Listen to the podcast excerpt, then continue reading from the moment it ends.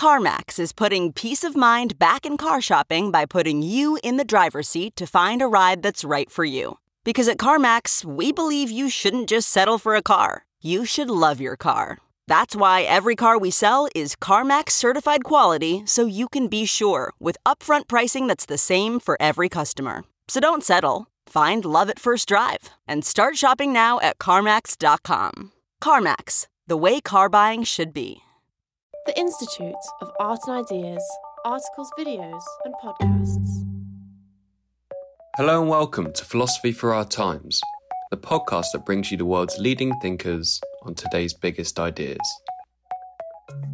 Why do people trust some experts but not others? And how can we improve trust between the public and experts? On today's episode, we're exploring the philosophical relationship between trust and relativism.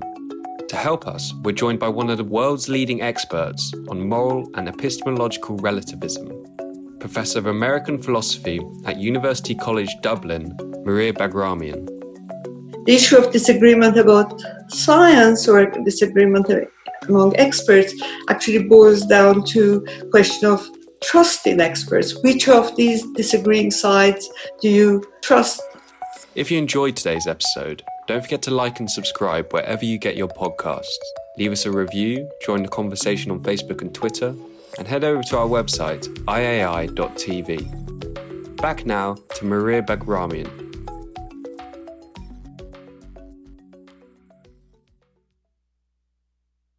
So, Maria, is there a philosophical link between your work on relativism and your work on trust? So, uh, surprisingly enough, I suppose there is. Uh, my philosophical interests uh, and throughout my life and a long career have centered on uh, the question of disagreement and difference. If you wanted to find a sociological or personal reason for that, it goes back to my history as, as someone belonging to a multiplicity of cultures and languages and uh, political systems. And I have always perceived these differences and disagreements uh, in the background of my life and have wanted to uh, find philosophical as well as personal answers to the difficult questions that they raise. So let's take relativism first. Uh, one of the main motivations for relativism, going back to uh, Protagoras, was the fact that there are so many disagreements among people. People disagree using the examples that Protagoras gave people disagree about whether the wind is cold or hot.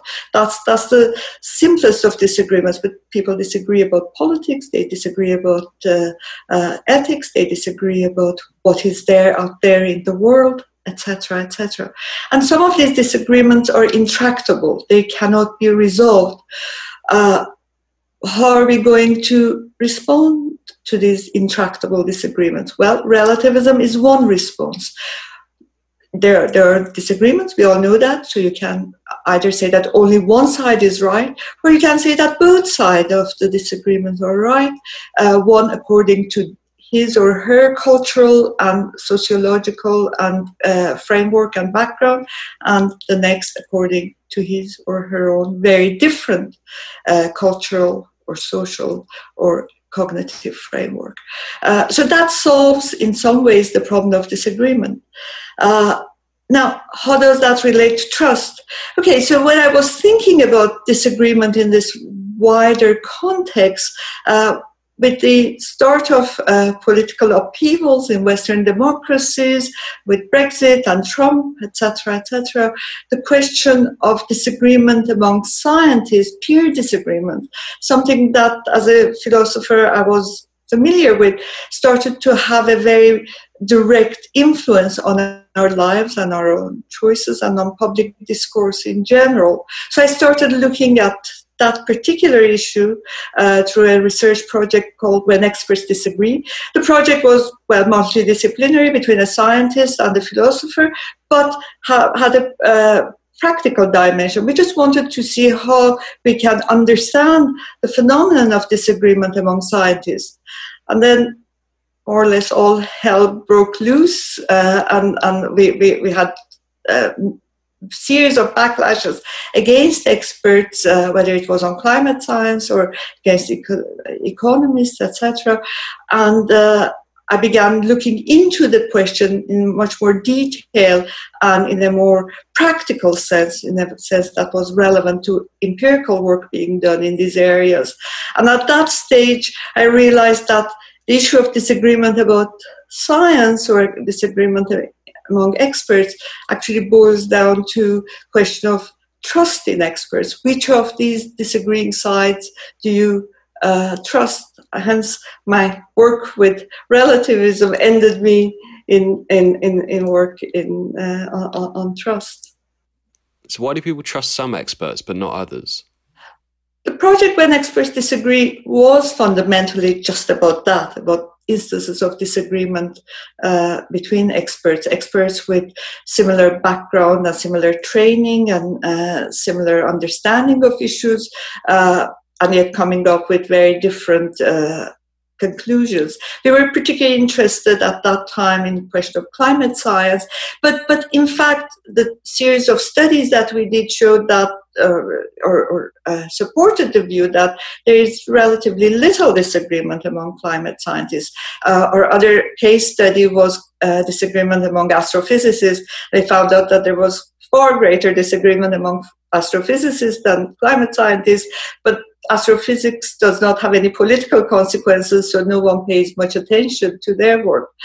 Uh, but then gradually, as I said, this this this uh, study culminated in the question of trust in science, and currently uh, we are. Uh, I'm running a large uh, European Commission project called PERITIA or uh, Policy Expertise and Trust in Action, uh, a multidisciplinary project with 11 participating countries, where we are focusing on the markers for trust in uh, experts, uh, the public opinion on trust in experts, and also steps to take to establish trustworthy relationships between uh, the public policymakers and the experts. So, so what we think now, what we are focusing now, is not just question of trust, but the, but we have turned it into the question of trustworthiness. We should not blindly trust anyone. So that that's, that's, that applies to all areas. We should only trust those who are trustworthy. So the question we are asking what are the markers? What are the conditions? What are the criteria of trustworthiness and not just how and when we trust others, including experts. So there are some standard, well-known criteria for trustworthiness, efficiency, reliability, honesty, etc., etc. Um, and those those criteria are established on basis of track record, background education, uh, performance. Uh, uh, and, and, so on. But also, we think that looking at the uh, political scene today, uh, many experts and policymakers may have underestimated the role of firstly emotions or affects and secondly role of values in establishing trust and trustworthiness. Various studies uh, including those done by one of my, my colleagues in the project uh, Bobby Duffy at King's College London have shown that people actually perceive trustworthiness uh, in terms of not just these formal criteria of competence and uh, track record, etc., but also in terms of group values and group emotions. Trust involves a feeling, a sense of vulnerability. When you trust someone, you're taking a risk, you make yourself open to betrayal. Trust always is accompanied by the possibility of betrayal. And it's that possibility that should be taken account in the relationships between people who are to be trusted or wish to be trusted and people who do the trusting. And I think maybe somewhat controversially that this applies to experts just as much to our parents and friends and children, etc. Why is that controversial? Uh, well, some people think that uh, we don't really, we can't talk about trust in experts, as Susan Halley uh, excellent philosopher working on trust in uh, Edinburgh, thinks that we should just rely on, talk about reliance on experts as groups rather than individuals. They think that that experts uh, or trust is a question of uh, uh, a relationship between individuals rather than groups. When it comes to experts, the way expertise works, at least in policy making conditions, uh, uh, it's groups of experts that give policy advice. You see that in uh, uh under current circumstances of COVID 19. And the question is can we really talk about trusting groups, or should we only talk about trusting the individuals within groups. Also, in various psychological and political studies of expertise, there has been very little attention to the question of affect or emotions and the question of values up to now. We have been doing uh, quite a wide ranging survey of these views, and we don't find much discussion of these affective and normative or evaluative uh, considerations in approaches to trust by political scientists and even at times psychologists. So it's controversial in that sense as well that not many people have done it. So, how do you think trust can be improved between the public and experts? So, so our project has three steps. The first step, and that's, that's the step we are currently engaged in, is purely theoretical. We are looking at philosophical, sociological, and psychological literature on trust in experts. The second phase is empirical. Uh, we are, in, uh, and that's going to start quite soon. We are going to do surveys in novel ways, in ways that have not been done before, to, at least to some extent, and also uh, lab experiments using behavioral economics uh, approaches.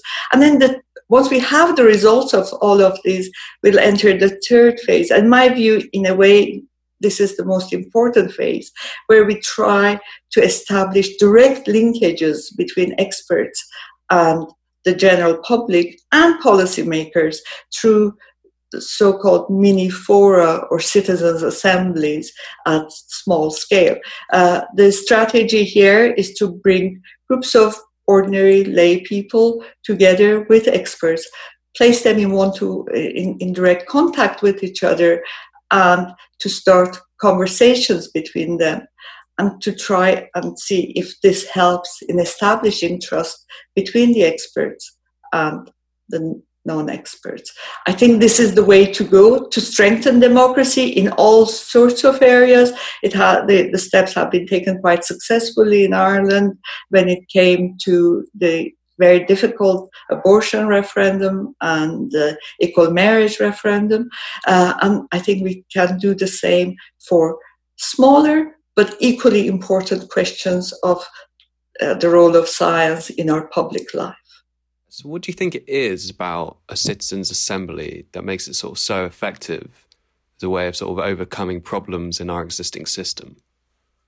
So, uh, democracy is supposed to take into account or be affected by the voice of the people. One of the issues that exists there, and I have to admit it, about uh, the role of experts in uh, policy decisions uh, is that uh, experts are not elected.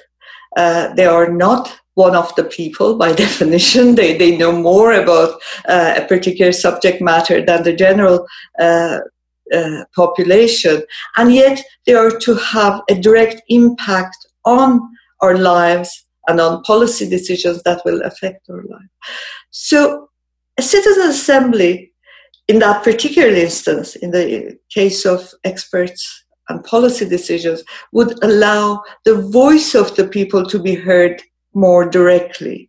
Uh, it will allow a dialogue between policymakers and the general public in a in a live and ongoing fashion. Citizen assemblies are supposed to be based on conversations uh, rather than a small group making decisions and then putting those decisions to vote. So it's a way of overcoming some of the deficits of a democratic system when that democratic system is being implemented in very large and technologically advanced societies in particular.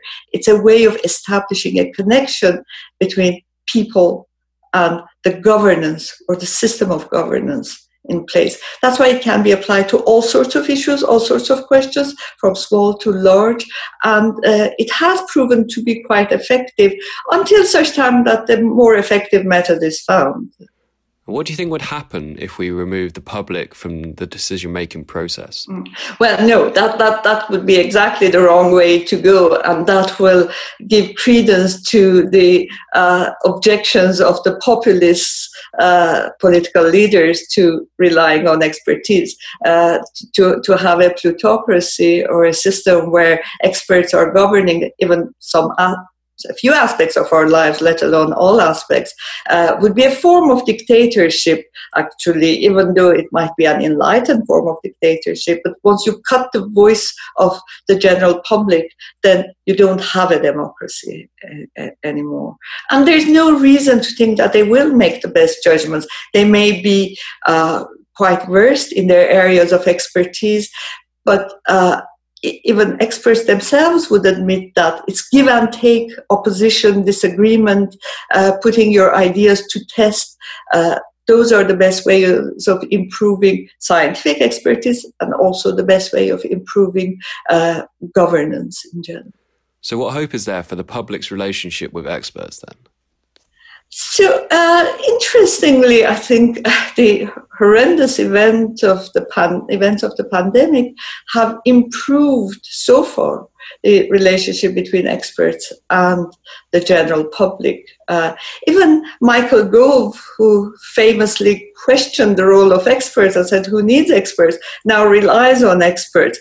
Now, there are dangers to that. I think some governments, and we have seen examples of that in many different countries, do blame their errors on experts.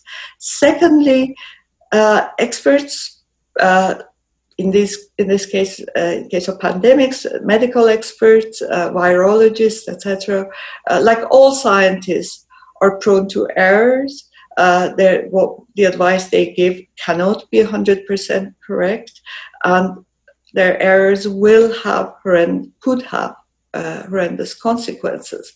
Uh, so they're placed in a particular, particularly difficult uh, position right now because there is so much uncertainty around uh, this this new virus. Uh, uh, and, and any advice they might present is going to be inevitably provisional, but will have negative consequences once it's proven to be wrong. So, so we are we are witnessing a very interesting moment in the connect relationship between experts and the general public. On the one hand, the general public more than ever is showing trust in experts, and this has been backed by various surveys that have been taken around in European countries and in America on the question of COVID 19 and trust in experts. On the other hand, the position of the experts is incredibly precarious right now because they can be turned into scapegoats and also they are inevitably going to give some incorrect advice or some overcautious advice uh, and, and then going to be blamed for their errors and that can have long-term impact on the connection between experts and the lay people. Thanks for listening to this week's episode of Philosophy for Our Times. Remember to like, subscribe, and review wherever you listen. And tune in next week for more big ideas from the world's leading thinkers.